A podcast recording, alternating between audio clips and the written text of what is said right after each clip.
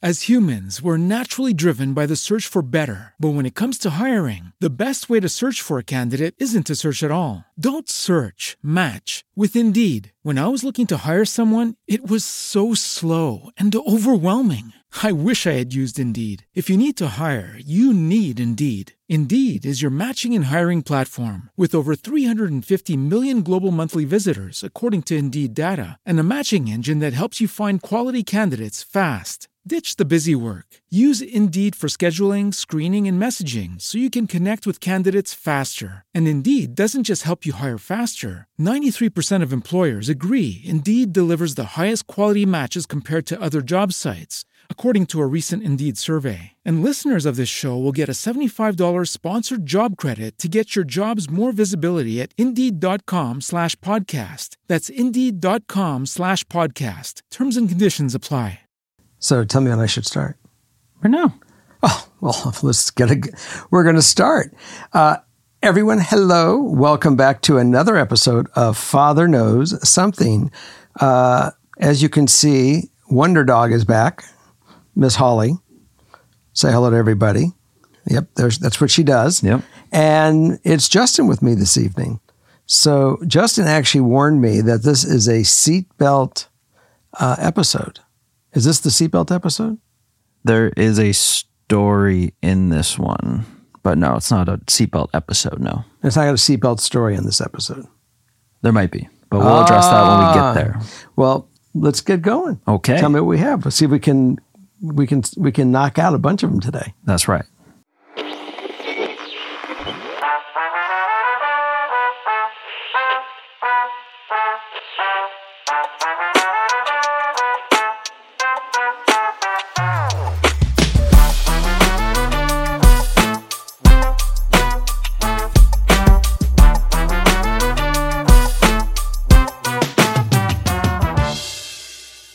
What are you reminded of at the end of August and the beginning of September? What's My, the big change?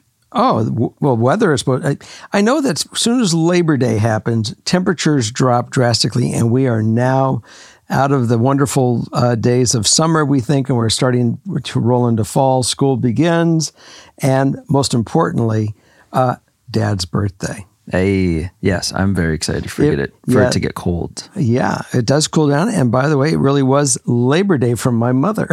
Yes, I showed up. So when you were, let's say, sixteen, what would have been happening in your life in that uh, from August to September? What happens in September? In August and se- September, summer vacation. And then? Then school starts. Okay, so we're today, back to school. This episode is back to school. Ah, this is the best part. This is when we get to go out and get new wardrobes to start a fresh year. Uh, if we've moved during the year, we meet new friends. Yeah. Um, all kind of good things with going back to school. Like new teachers, new experiences. That's true. And uh, with me, it's I was back to the pool and back to Coach Nolan and back to SWAT. They don't do those anymore. I'm sure that's called, you know, like a, like like sportsman abuse. Oh no! So uh, yeah, it was. Um, it was uh, that was the time when it was things were going on in September. We would okay. go back. All right. Well, we're going to start off here with number one. Okay. Hello, everyone. Hope you guys are doing well. I didn't know where else I should ask for this advice. I have been going through this for many years now, but it's but now it's getting unbearable. I'm twenty-two female, student, living with my family. I don't really know where to start because everything is fucked up in this household. My parents are extremely strict, religious, emotionally abusive, and have been physically abusive to me in the past. I've been kept in the house protected, as they say, or imprisoned, as I'd say, my whole entire life. They've never allowed me to go out with friends, visit friends, or even walk around in the neighborhood, or even go to the mall alone. I feel ungrateful saying this because I can still go places with them outside and inside the country, but it's never alone, and it has to be with them every time. Also, I'm not allowed to get my driver's license, even though I'm way above the legal age in my country. Thus, I've suffered a lot with my transportation to school. For the past few years, I've been asking them why I can't have some freedom like other normal people. they usually don't answer. And if they do, the answer is, we can't trust you with where you would go, or you might go to places that will make people talk bad about us. And by this, they mean to say that I might go somewhere other than school, like coffee shops or malls, because in their mind, it's not really okay for a girl to do this alone. Mind you, this is purely a cultural thing and against the religion we practice, but to them, culture is more important. I'm a very social person who loves to talk to people and participate in active activities outside of school. I'm also an artist, and joining art exhibitions and engaging with other artists is a very important thing to me. Unfortunately, I can't do any of the above, but I've always said to myself that one day I'd be able to do it all and compensate for all the missed opportunity. What made me write to you today is that for the past few months, I've been promised that by the end of this academic term, I'd be allowed to get my driver's license and a car just to go to school and nothing else. I've never stopped thinking about it since. I've saved up my allowance to afford gas, and I thought that they're finally letting me free to live like other normal young adults. Today I've discovered that it's just another lie, and all my dreams have been crushed. This is literally my last straw. I'm so fed up and can't put up with this anymore. I've been depressed because I have to handle all the academic pressure of my major and have nowhere to go and no one to talk to. My question is, what should I do? How should I deal with it? Thank you so much, and I apologize for any mistakes, because English isn't my first language. Well, I was already thinking what your request was going to be when you were halfway through the story. And the first questions were in my mind is that I don't know if you live amongst the society of the United States where different rules apply than if you're being brought up in Saudi Arabia or you're being brought up in India, and there's different cultures. You are obviously among a different culture.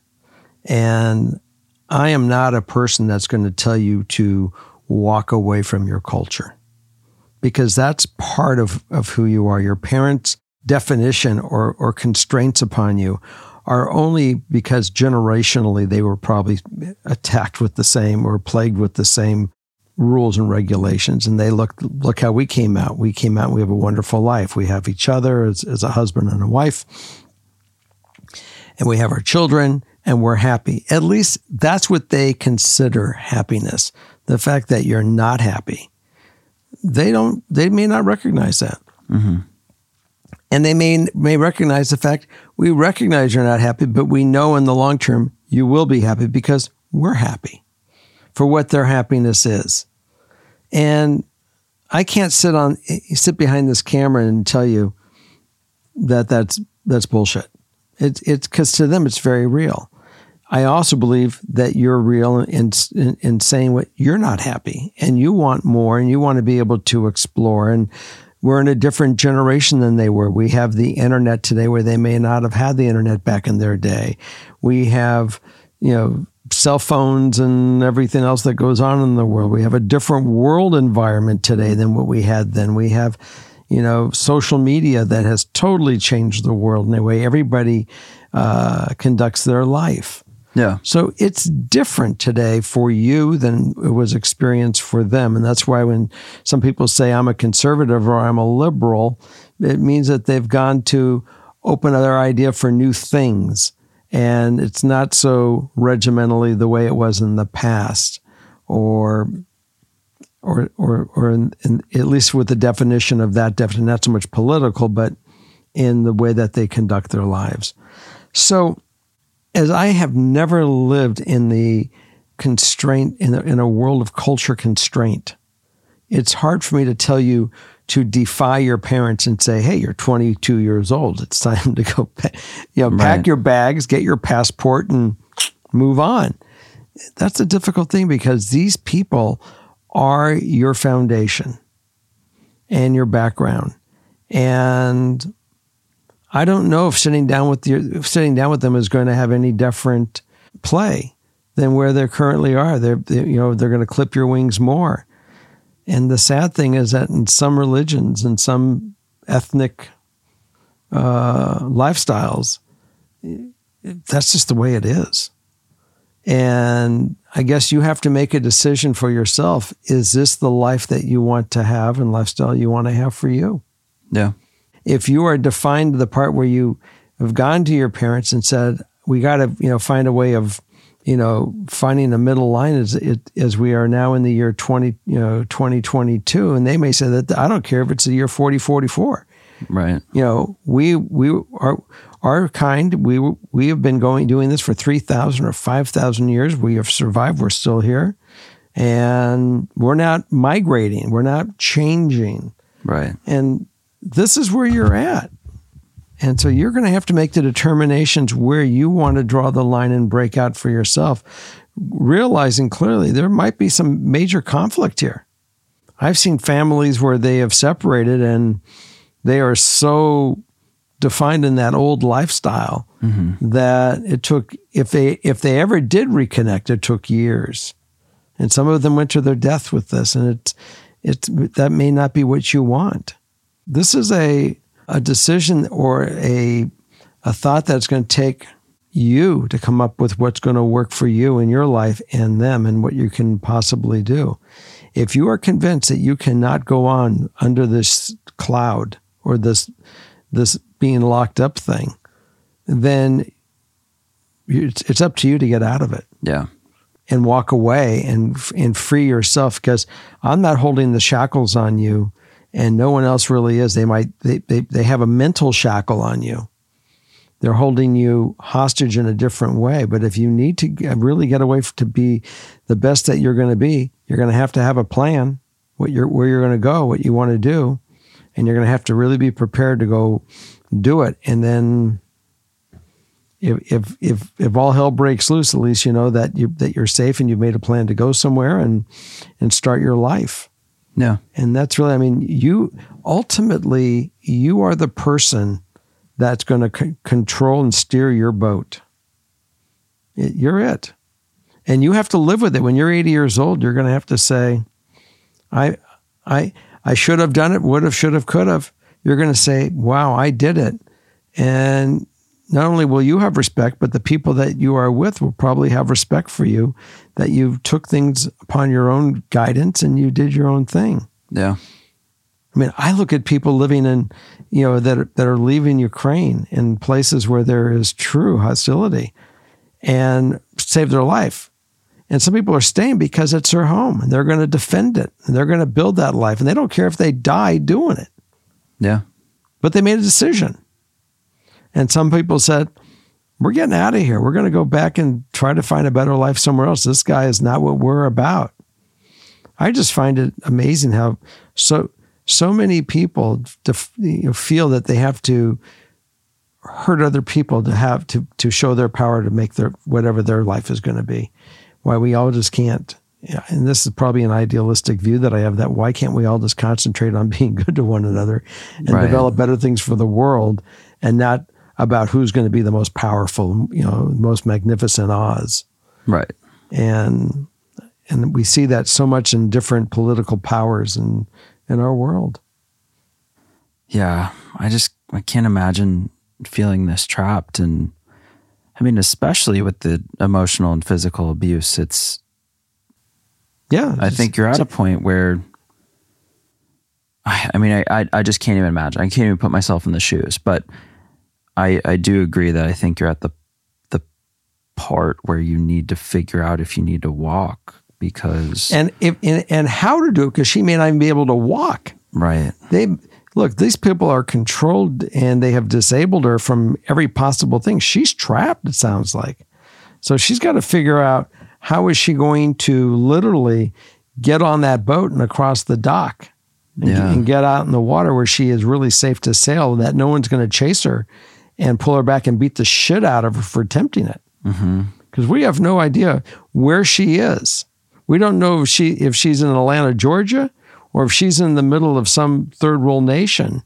So I'm being very careful on this one, and, and with the thoughts that I'm giving you, thinking you're in the worst place and not in the best place. Because the best place to me is being right here in the United States or another democratic country where you have freedom and you have you have protection from the law, yeah. from anyone trying to hurt you. I don't know what protection you have where you're at. Right. So the same way you contacted us here, please write back and let us know in the comment stream what's really going on. And if you can somehow let us know, I mean, if if I can come up with better advice for you or different thoughts, I will, but I'm going to obviously need more yeah. to to think of, to think it through with you. Mm-hmm. Or anybody in the comment streams will need more. Yeah. I think this one's a little bit beyond us. It's deep. I mean, there's there's a lot of moving pieces in this that we don't have. Yeah. And, you know, Father Knows Something is really, Dad, how can you help me? Dad, what is your thoughts? Right. How can we help her? And it, it's a tough one. Yeah. So um, I, I hope I helped. I hope we gave you some some thought process.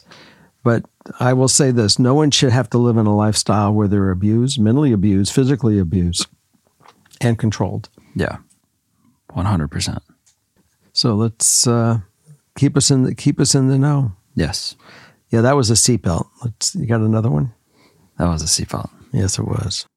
As humans, we're naturally driven by the search for better. But when it comes to hiring, the best way to search for a candidate isn't to search at all. Don't search, match with Indeed. When I was looking to hire someone, it was so slow and overwhelming. I wish I had used Indeed. If you need to hire, you need Indeed. Indeed is your matching and hiring platform, with over three hundred fifty million global monthly visitors according to Indeed data, and a matching engine that helps you find quality candidates fast. Ditch the busy work. Use Indeed for scheduling, screening, and messaging so you can connect with candidates faster. And Indeed doesn't just help you hire faster. ninety-three percent of employers agree Indeed delivers the highest quality matches compared to other job sites, according to a recent Indeed survey. And listeners of this show will get a seventy-five dollars sponsored job credit to get your jobs more visibility at Indeed.com slash podcast. That's Indeed.com slash podcast. Terms and conditions apply.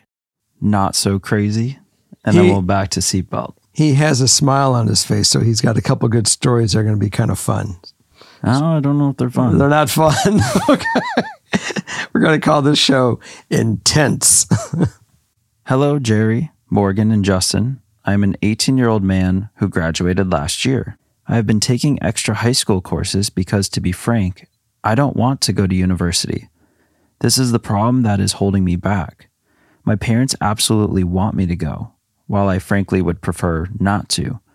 However, I can't bring up this fact to them without them getting extremely angry or upset. We are immigrants, so my parents want me to graduate university and get a good job because their degrees weren't accepted here when they moved.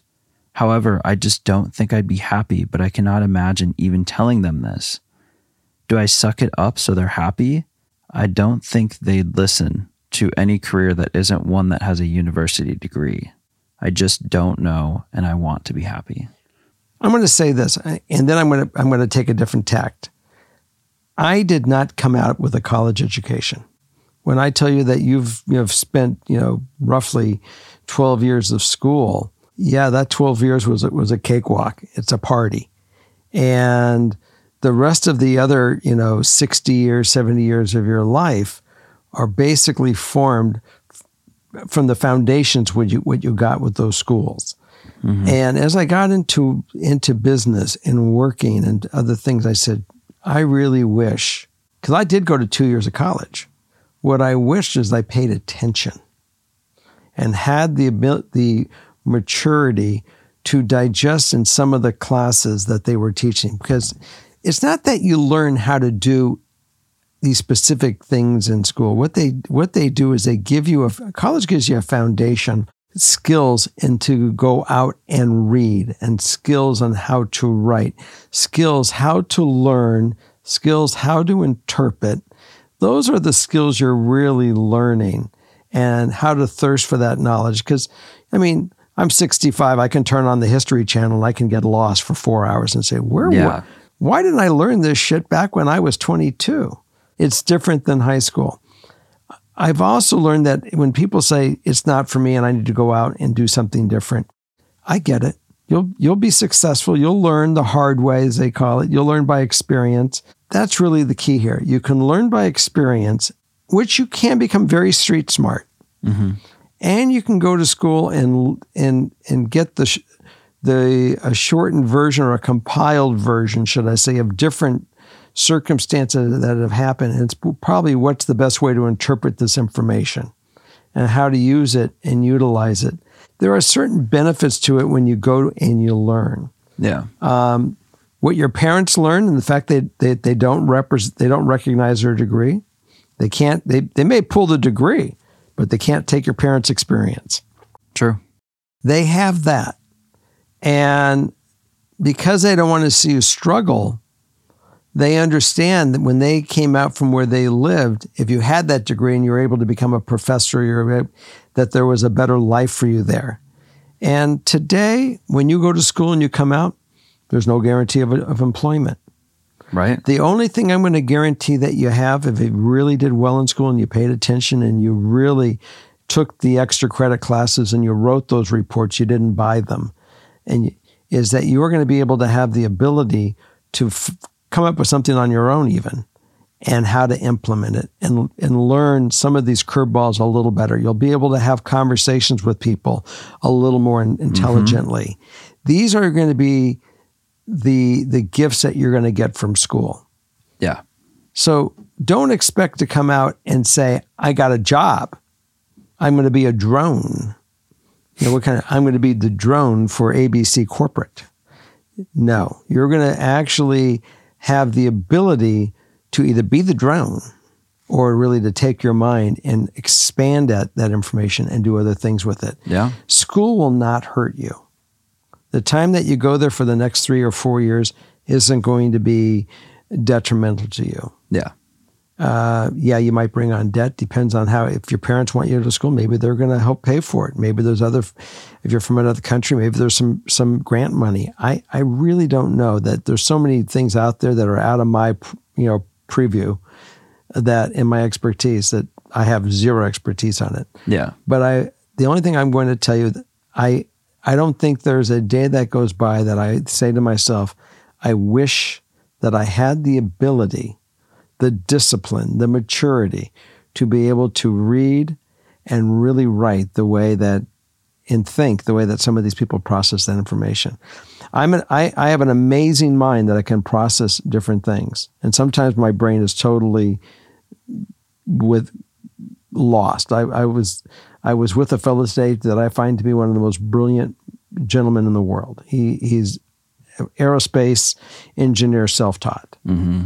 And we were doing some, you know, work on the plane, and we were just doing a, an arts and craft project, for lack of a better description, making some pretty five, serious one, but simple. It's it's yeah. it it simply is an arts and craft project.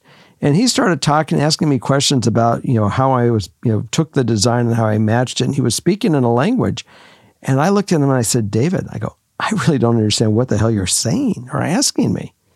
The words you are choosing, I am not understanding. Yeah. So if you can make it more simple for me that I can answer the question, I mean, I feel foolish saying this to you, but it's like he's on a different planet and level with the words he uses, right, that I wasn't getting them. So that's the first thing. At least when you when you do this, it will give you some of those words, you'll know what they mean. And in that, and when you're within that environment, working in that environment, the conversations will be more effective because you're going to be really understanding. Yes, I had the the brilliance. I'm going to use that word, brilliance, to look at them and say, I don't know what the fuck you're saying. Yeah, right. Help me here. Where sometimes if you're on the job, if you said that, you would they would look at you and say, what kind of idiot did you hire here? Because what he was saying was basically very elementary in his world. Me, I had to have him break it down almost to visual. Ask, show me what you're asking me. Right. Because obviously I got there somehow. So he says, how did you ever get here? And I said, simplicity. Yeah. So that's, you know, so as much as your parent, I'm going to go back to square one. Much as your parents say school and you say, I don't want to do it. This is a choice that you get to make. You mm-hmm. can take your life and go on and do other things. And start with a passion that you like and develop that passion and and grow that passion.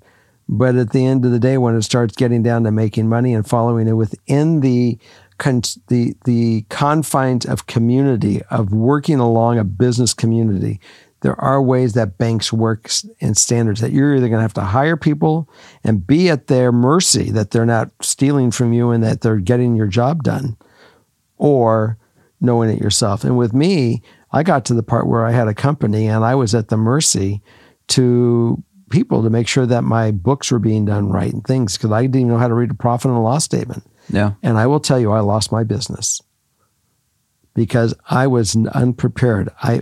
The training that I had as a young adult in business was not working with one hundred fifty people. I worked with five people. I had a very small environment. When I made my first money, it was within a very small environment, five people. Yeah. And to grow, to go into business where you're dependent upon teams and all the things that, all the balls in the air, trust me, having a bachelor's in, in business administration would have saved my day, saved my life. And and I didn't learn it the hard way. I never learned it. Yeah. Until after it was too late. Yeah, I'm kind of split on this one because I meet, especially in L A and being in the creative space, mm-hmm. I meet so many people that didn't go to college and are just wildly successful because they had the right idea. They had the right, mm-hmm. um, started the right YouTube thing, started mm-hmm. the right podcast, whatever it may be. Mm-hmm. There's wildly successful people that didn't go to college and make more than anyone else that I know that went to college. Absolutely. So there's that extreme, which almost out here is like normal. It's normal to not in the in the music and in it, it's in crazy. The creative space. It's crazy. And then there's me, who I never saw myself not going to college, but I was the guy who, once I finished college, I was like, I'm not really going to use my degree, but I certainly use the knowledge and experience. The thought process.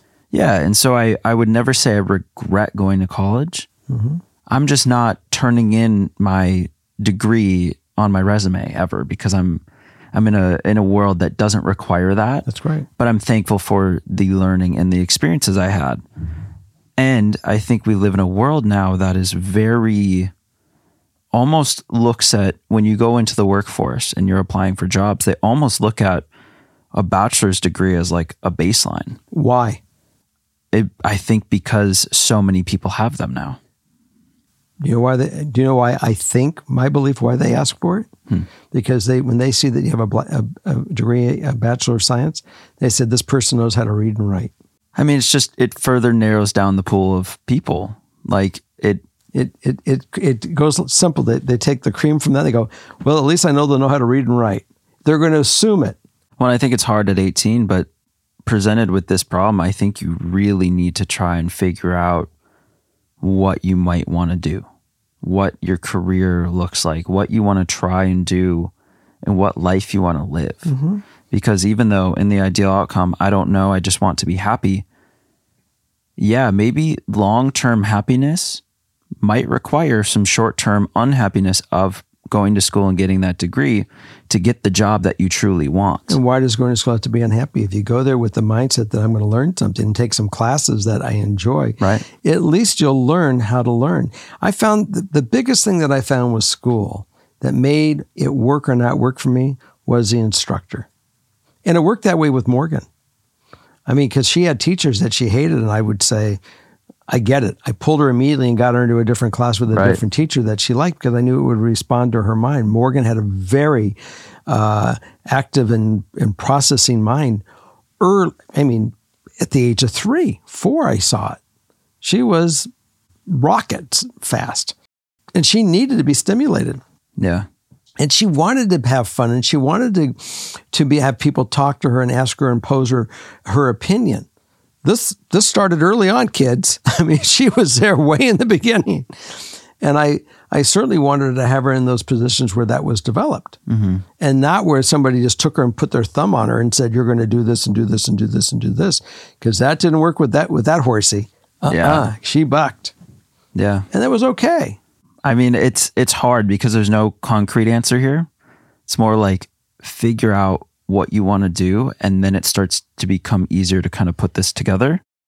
You never know what can happen. And and once you find, the, the biggest thing to be successful is to love what you're doing. That's a success. If you do something, I don't care what the job is or the task that you're doing. If you're having a good time with it, you're going to grow with it. The only thing that school, really, I can assure you that it does, it gives you a little more roundedness on how to process and think about certain things as you mm-hmm. go there. It's a shortcut for that, without having to learn it the hard way. And the hard way is very costly. Yeah. I mean, it cost me my business. It cost, it cost me to have to work the rest of my life mm-hmm. because virtually I'm unemployable. My, my brother, we look at each other and we go, "You're unemployable, brother." you, you're mine. You just don't, you're, you're in a different level than some other people, the way they process and think. Yeah. And I said, I totally agree. So I find myself being self-employed and taking certain uh, jobs, but the jobs that I do, it's really, I just got to get, don't tell me how to do it or otherwise don't hire me. I have my own way of getting things done. If you, if you've seen me, you know me, and you know, I'll get it. I'll, I'll get to from A to B where you want me to be, but stay out of my way till I get there. Yeah. And I, and I'll, and I'll accomplish it and I'll finish it. Right. And so, you know, you have to just figure out who you are and what, what you want. So there's no right answer or wrong answer. It's, is it, is if the question is, will school hurt you? And the answer that I have is no. Now Morgan will have a different take. Morgan will be, I did all this shit and I don't even use it and I'm on a different planet, but she totally disregards all the knowledge she gained from all the reading that she does and all the learning that she did. She sucked it in and it's in there. She's she's a she's an encyclopedia of information, that woman. Which I think in ways, yes, you don't need a degree no. to run a show, but it certainly, like, the knowledge definitely shows and it it helps the show. It helps the rest of your life. Yeah. If anybody watches the show, they can't look at Morgan and say, she's not educated. Right. And that's, that's what we're talking about here. Mm-hmm. So I want you to think about this in your own mindset. And it doesn't matter really at this point what anybody else has to say. It's really what, when you sit back and take everyone out of the equation, what you think that you want to do. And this is the opportunity where you are so young that you can do it, that it's literally painless to mm-hmm. do it because everyone expects that that's what you go on. And you'll have probably a good time doing it anyways, because True. you're going to, you're going to learn social skills and ways of studying with group study and getting information as a team. That's really what this part is all really about. This, yeah. this education. It's not even the degree. It's, it's all the stuff that people don't really count and look at when you're, when you're going back to school. Yeah. Continuing education. True.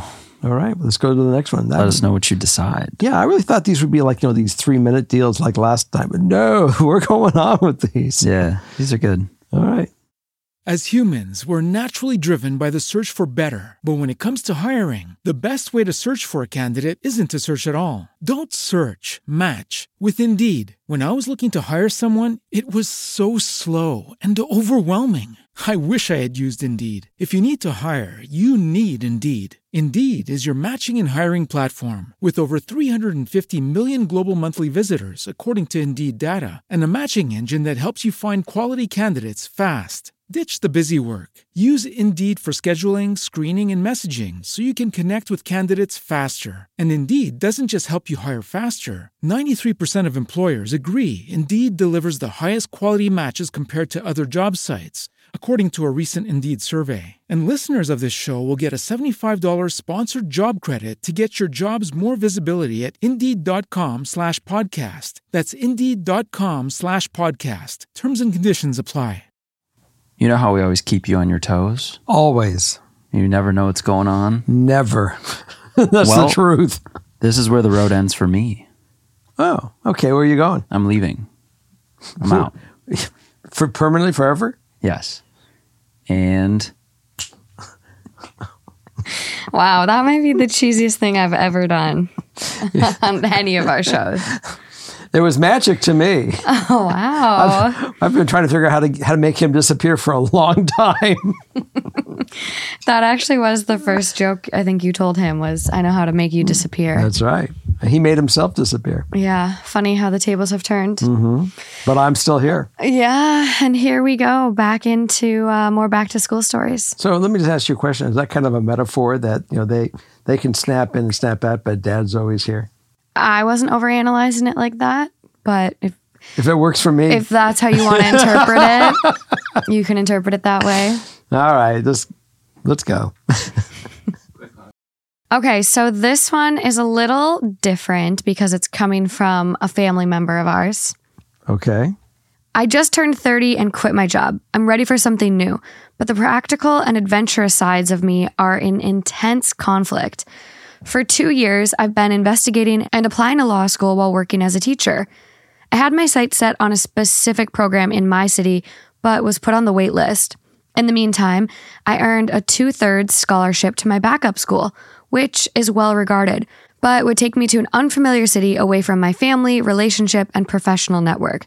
After intense debate, I put down a deposit, but I'm still having doubts. I'm hearing about negative experiences at the school from current students and alumni. I am also burnt out from my previous career, even after a few weeks of summer break. My family is proud of me for getting into law school, but I don't feel like I accomplished my goal since I didn't get into my preferred program, which I would be motivated to apply for again. I'm thinking about turning down the scholarship and taking some time off to travel, recover from the burnout, apply to other programs, and seek jobs in a new field. But will I regret not taking this opportunity to achieve a dream of mine? That's it. That's all we got. Okay. So, you know, I'm going to kind of address things one at a time. Sometimes we don't always get into the law school of choice that you want to. At the end of the day, some people believe that the plaque on the wall really determines what kind of lawyer you are. And at the end of the day, I've, I don't even look at the plaque on the wall. I really see if they know how to process, if they know how to uh, apply the law and defend me and represent me. And that I've always found to be important. Let's take the next step, the money situation. That is an amazing gift to get the two-third. Um, hold on, let Holly up. Come on, Holly, come on. The two-third scholarship. I mean, that's... That's huge. It's huge. It's a big dollar number. And... especially when you go back and you keep talking about getting us, you know, student ha- debt, having your student debt and the interest, how it just complete, com- you know, just nails you over at the end of the day. It doesn't even pay down as you're, as you're paying this thing. Yeah. I mean, there's so many people on Twitter, social media, everywhere that have talked about how my initial bill after I graduated was thirty-two thousand dollars. I have made payments on time every month for the past whatever year. I've now paid in forty thousand dollars, and guess what I owe? two hundred thousand dollars. eighty-two thousand dollars. And it's like, no, that should be illegal. There shouldn't be interest on student loans.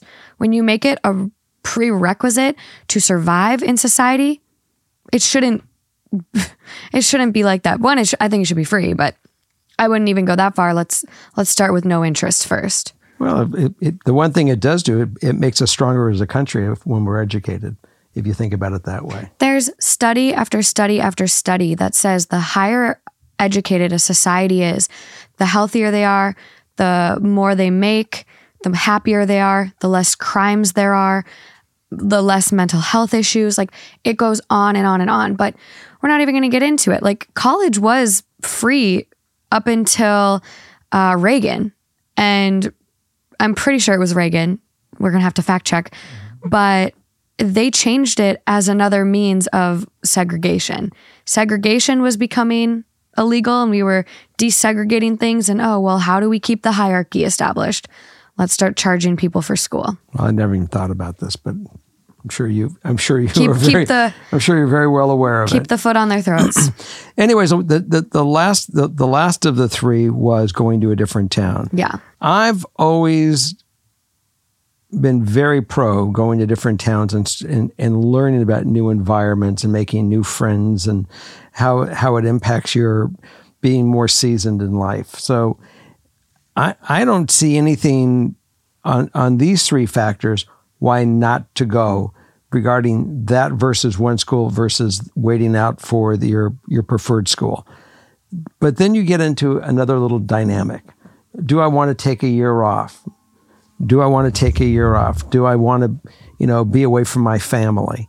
And, you know, the year off thing is, that's a decision. I think the year off is more, I don't think they would move during that year mm-hmm. off.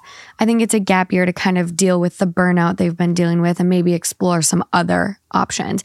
It's not to take a year off and just go away from family. Mm-hmm. Leaving family and friends and relationship is actually kind of a con in their eyes for going to this law school far away. Mm-hmm. So I think that's more just a gap year, maybe at home, maybe a little traveling, but mostly to deal with the burnout. You know, that's a personal thing that you have to decide if you really need that for yourself.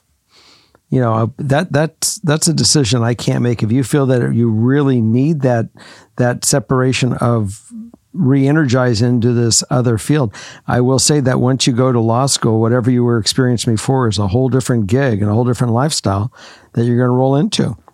And I know one thing, this guy's got a thirst for information and a thirst, a thirst for knowledge. And if, if that makes up for what you like, you're going to get your thirst of information and thirst of, of, of reading. Uh, it, and he's a voracious reader. Uh, in law school, you're going to get all this. They're going to have you reading and writing left and right. And if you like to have a thirst for learning, you're going to get that. And it's not teaching. It's not going to be dealing with the kids that you've been dealing with. If you, you know, he says he was a teacher. So it's a different lifestyle. It may be fine to go from one to the other, but that's a decision that he has to make, what he's prepared for. Yeah. Well, and I mean, there's a lot going on here. I will say I didn't get into my top choice of grad school.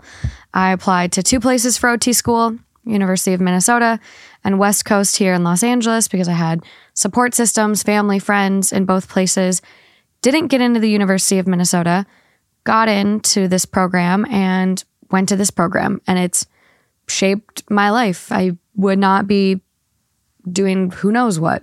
You'd I be in a different place at a different time. I know. I'd probably just be working as an O T in Minnesota and not have a podcast or anything like that. So it's interesting to think about how the universe does put certain things in your path to guide you. And I wouldn't let that deter you from like, oh, it's not my top school, because you're, it's only three years. And any program, for it to be an accredited program, has to hit certain guidelines. Like mm-hmm. there are strict guidelines and educational like points that they have to make. Mm-hmm. And I mean, my school wasn't even accredited when I went. Oh my God, I like was taking the biggest risk ever. And so I was the first cohort in my my program, and I was going through accreditation as I was going, and it was like, well, we're graduating, like, is it going to be accredited? Like, let's all cross our fingers. So I mean, sometimes you got to risk it for the biscuit. Mm-hmm. But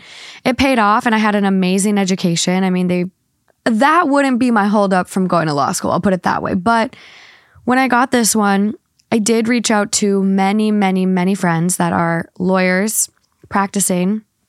I mean, Alejandra is not a lawyer, but was her dream to go to law school forever.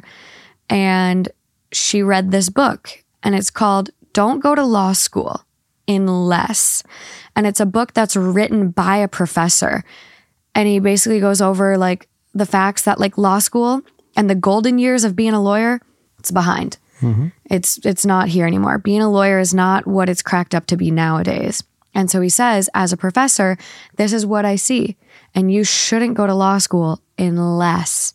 And so he really talks about how you have to be passionate. You want to do it. It's not for the money. It's not for prestige. It's not for, you know, whatever else he outlines. But Alejandra read that book, and she went from dreaming about law school every day. She applied, took multiple LSATs, got into Southwestern. It wasn't her top choice of school.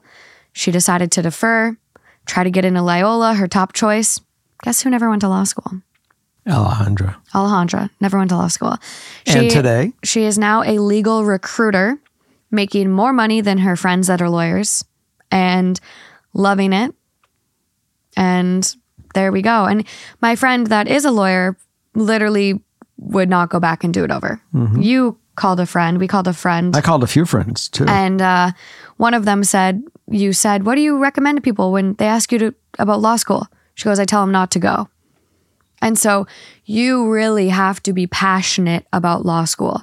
And now it's like, okay, if you're having doubts, you can always go for a year and, mm-hmm. you know, you have a two-thirds scholarship. And if you hate it after the first year, pull yeah. out. One of the conversations I had with somebody is if when when you think about law, and what I think about law is the ability of of seeing somebody with an issue and then reflecting back into case history. And how do I apply that to help them from the case history to to to get them on the track, what they're trying to accomplish, or to protect them from something that's going on. And that is the thirst of the of, of the interest for with, with me with law. And if somebody has that thirst and they want to be able to go do you know do the research, and they love to investigate it, and they love to build their case, and they love to they thirst for that that excitement, that's a good reason to be a lawyer. If you're look going to because you say, gee, I'm going to go, you know, go to an office and I'm going to make, you know, four hundred or five hundred dollars an hour. And that's, and, and you're going to be this guy behind the desk just looking and typing and hating it. That's not for you. If that's not the kind of guy you are. Well, I also don't think you need to go to, like, say you want to think like a lawyer, you want to understand some basic law, you mm-hmm. want to understand maybe precedents and how to use them.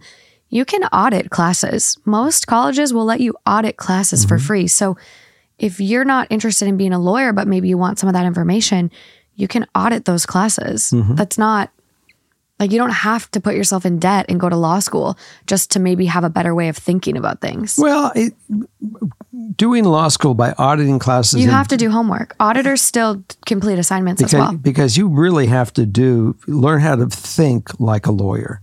And that's really taking it serious to take those three years and be in those classes for those three years. Yeah, you don't have to practice law when you got it. You don't have to go take bar review. You don't have to take the bar. You don't have to pay your bar dues.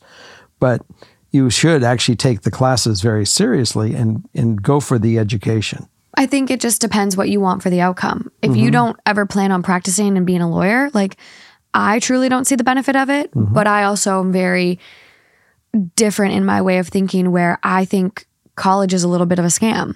Mm-hmm. I think there's many people that don't need an undergraduate degree and shouldn't pursue it. There are so many jobs that are fulfilling, secure, offer financial benefits. Like, there's so many things like that, that I, I think the college system nowadays is another scam. It, it it's interesting because I, I, I know your position with, with education. We had a, a um, Why I it could have been in the last week's show, it could be in, in a show we've recently done, completed, that somebody was asking about, do I go to do, do I go to university? Isn't that just the one you recorded twenty minutes ago with Justin? Yeah, that was it. But I don't know when we're airing these. It's all one episode. Okay, so there was a write-in that a guy didn't feel that he wanted to go to university, and his parents from a different country said, you should go to university. And we had a whole dialogue on this. And yeah, I mean, for a lot of people, it's the standard. It's what so, you do. It's the only way to success. It's It sets you up for life, everything. And a lot of people do think that way. Right. And for a lot of careers, that is the case. But so what I was actually saying in that is that one thing that you may not, you get at, one thing you do get out from going to a higher education or to university is you get tools. You may it may not even be the, uh, the degree you're you're looking to go become a film producer, or you're going to become you know what a, a, a, a journalist, but you get certain tools on how to think in some of the different classes they take that you will apply during during your life in those years. That gives you a little head start in some of the way you process information. In business administration, you may never need it, but I never went. I never finished college. I went to two years of junior college.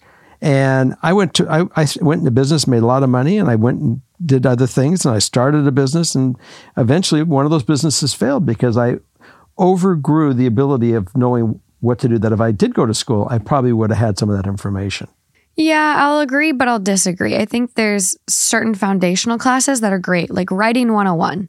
Everyone should know how to write. But I will say, again, our education system, like, I could have gotten my degree in two and a half years, not four. Mm-hmm. They pump you full of liberal ed credits that you need and are required. But let me tell you, there's a lot of classes I took, like creative reading, how to just read creative books. And we would read a book every week and then talk about it. Mm-hmm. And um, knitting, the history of knitting. Am I going to use that ever? I don't know. You might learn something no. from it. So I, I think there's other countries that do it really well where they, they don't pump you up full of all the junk you don't need. Um, but here in the States, I think there's a lot of floof in our curriculum. Mm-hmm. And so, yeah, I think my take would be really do the research and see, you know, internally why you want to go to law school. Read the book. Don't go to law school unless... And I mean, you got to follow your gut, but I wouldn't let the fact that it's your second choice school deter you if you if your dream is being a lawyer. I agree. Reminds me of the Nick guy from Survivor. Yeah. He did it because he truly like wanted to help people. Yeah. And he became the public defender at his small town little court. Mm-hmm. Mm-hmm. Yeah. And it's like he just did it because he felt there's, the want to, to do good in the world. And there's so many people that do that, and they're you know, public prosecutors, or they're, you know, pro bono lawyers that want to give back and help their community. And mm-hmm. yeah, if that's your passion, you one thousand percent should be a lawyer. But uh, like, I don't know. I think you just, you really got to have some introspection. Yeah. No, I was saying what you said reminded me of that. Yeah. Yeah. Look yeah. At, no, look I think it. You should definitely include that. Nick from Survivor. It's the Davids versus Goliath season. It's incredible. I, you gave it great. You gave great insight to it, and I think that uh, uh, he'll hopefully he'll digest yeah. it a little bit. And talk to other lawyers, like recent graduates, though, because that's your context. You are going to be a modern day recent grad. Like you need to talk to people that are recent grads versus people that have been in law for thirty years because they had a totally different experience mm-hmm. than what you're going to have. Okay, moving along.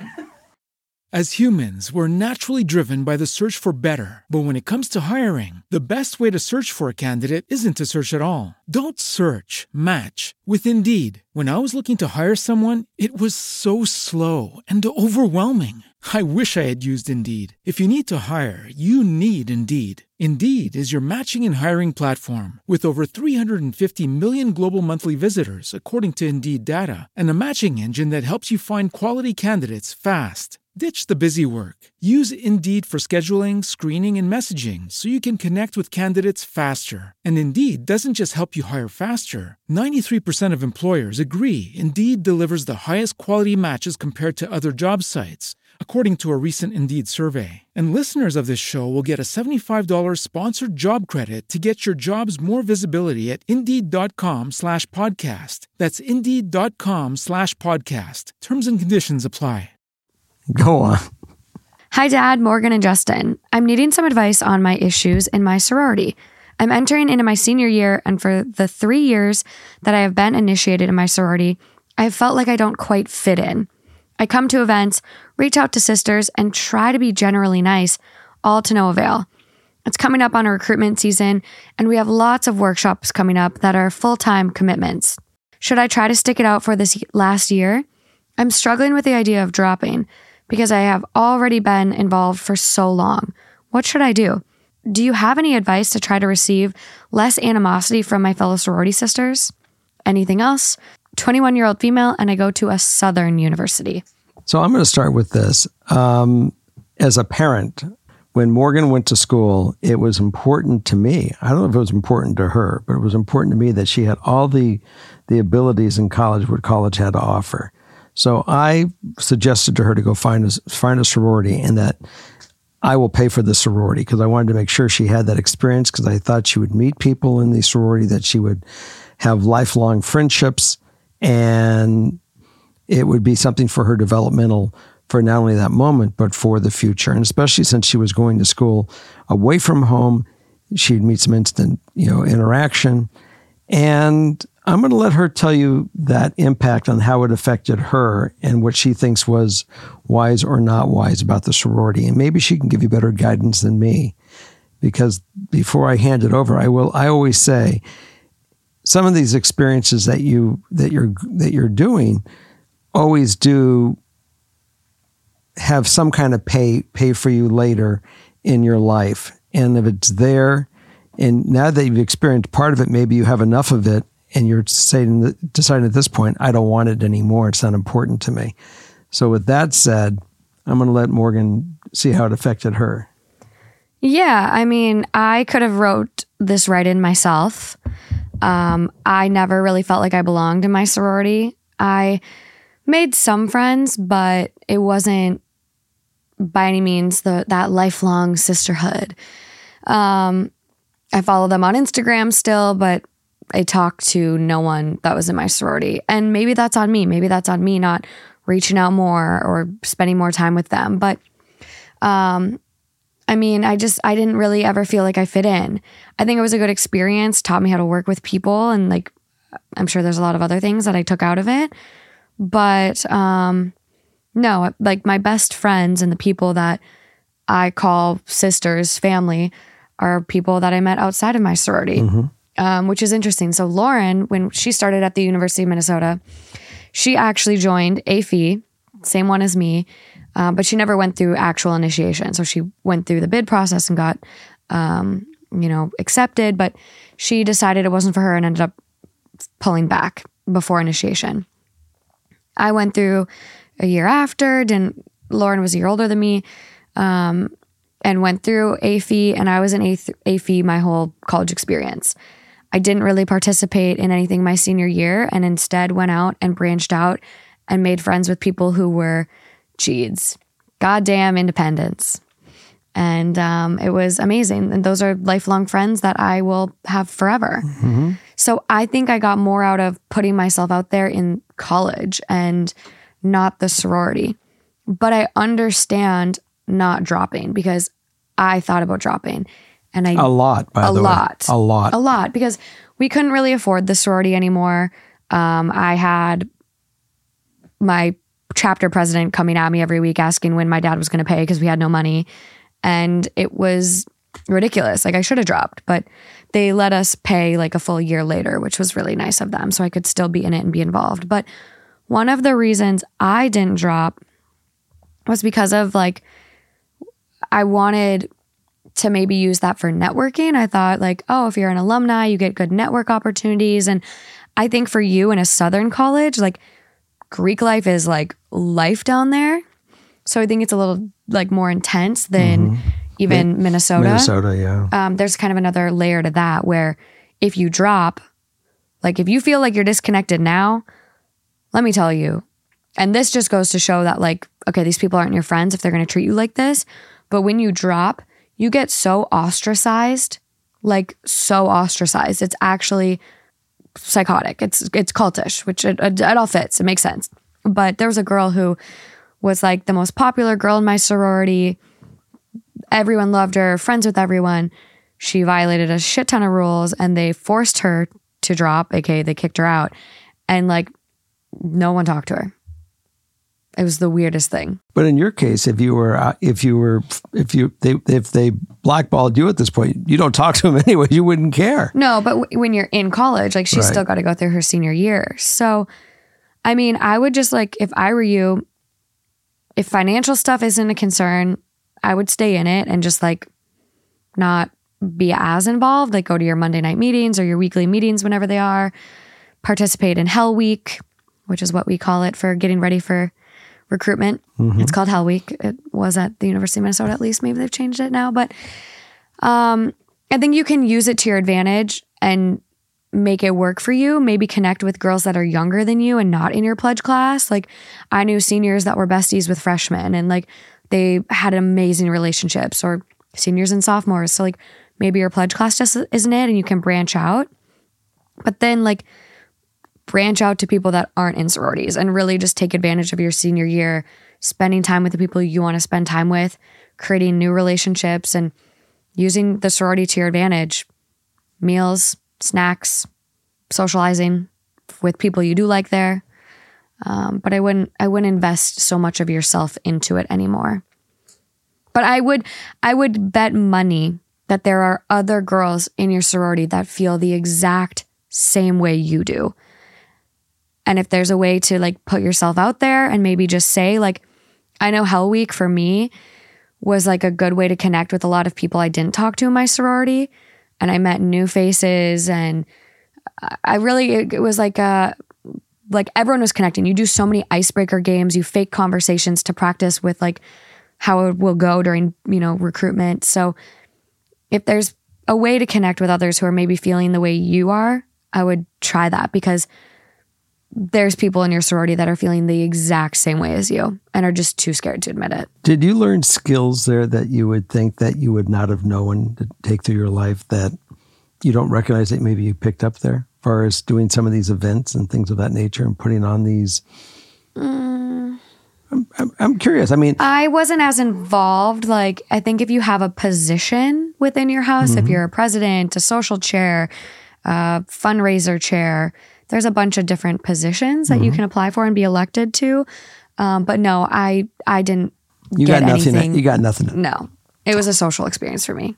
Okay. I mean, because I mean, I, I've certainly worked however I could do it to pay those bills and yeah, to do it. I, I think, well, because so I really thought it would be the most developmental thing for you. No, I think that's overhyped. It, it's more about the social stuff, which I will say, like, for my freshman year, mm-hmm. it definitely helped me. I went from a small town of fifty-eight hundred people to a big school where my school had forty thousand people on just the campus. And I knew no one. So for me, the sorority was a great place my freshman year. Good. It was, I knew I always had a place to go if I needed it. So for that sense, I one hundred percent think you should try sorority or Greek life your freshman year. Because if you know no one, you're going to at least meet people through the recruitment process. Mm-hmm. And maybe none of you will join houses, or maybe you'll join different houses. But it's still connecting with people who are in the same exact position as you. And that was great my freshman year. So I appreciate it. I I I think freshman year it was great. Um, but like my senior year, I didn't I didn't really get a lot out of it, because I was traveling to go see a boyfriend in Canada. Right. And I wasn't really involved on campus. But um, that was more so sophomore year, actually. And then senior year, I, I only went to college three years. I graduated early. So it's kind of, it went from like freshman year, sophomore year, and then my senior year. I kind of don't really say I had a junior year. Mm-hmm. Um, but then senior year, I, I kind of branched out and made friends with other people. And you could say I sabotaged myself my sophomore year and disconnected from people because I was traveling to see a boyfriend mm-hmm. so much, which don't th- do that. I don't think, ever do that. Enjoy th- your college experience. I, th- I think that's true. I think you did disconnect yourself because that yeah, was your focus. It was. And I would take that back in a heartbeat. I, I think doing long distance, like if you want to do long distance, do it, but don't travel to go see them all the time.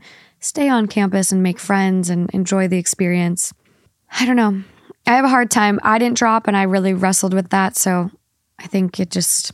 And I encourage you not to drop. Yeah, you did. I think you're the only reason why I didn't do it.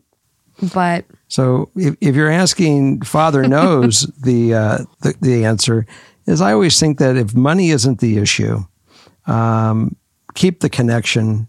And it, it, I will say this, it usually always is what you're willing to put into it. Yeah. It, you get out what you put in. But and, she is really trying. She's really trying to go to events, reach out to sisters, mm-hmm. be nice, all to no avail. So then, you know, if they're toxic, then then I then, then in that case, I say, you know, screw them, you know, get out of it. Absolutely. Take yeah. your take your take your money and run.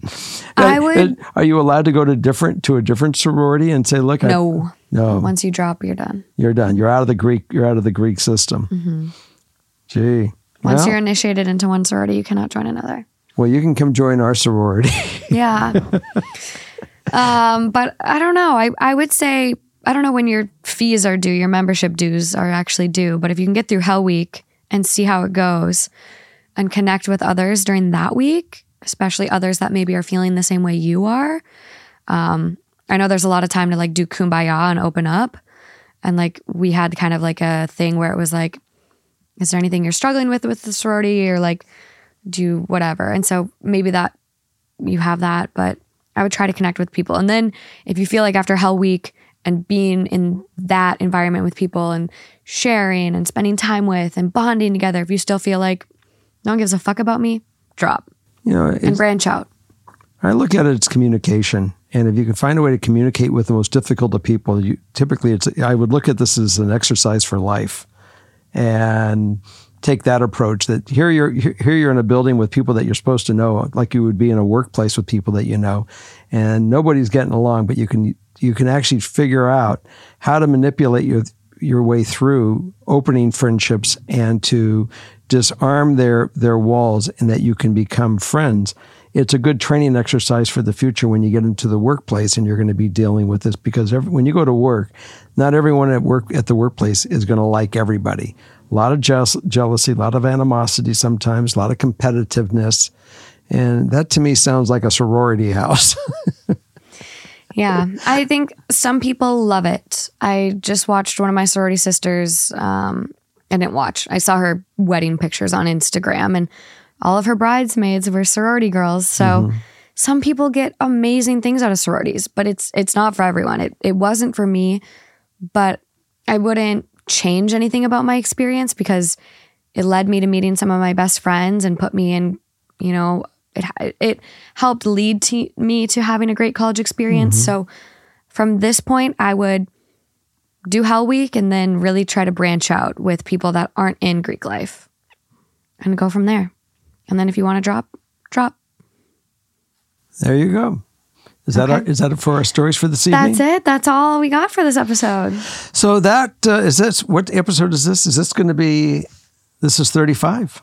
Well, thanks for joining us this week for Father Knows Something. We had Morgan, Justin, and Holly. She's uh, recovering from just a little stomach bug, and we look forward to you next week. And um, have a great week. Bye. Bye.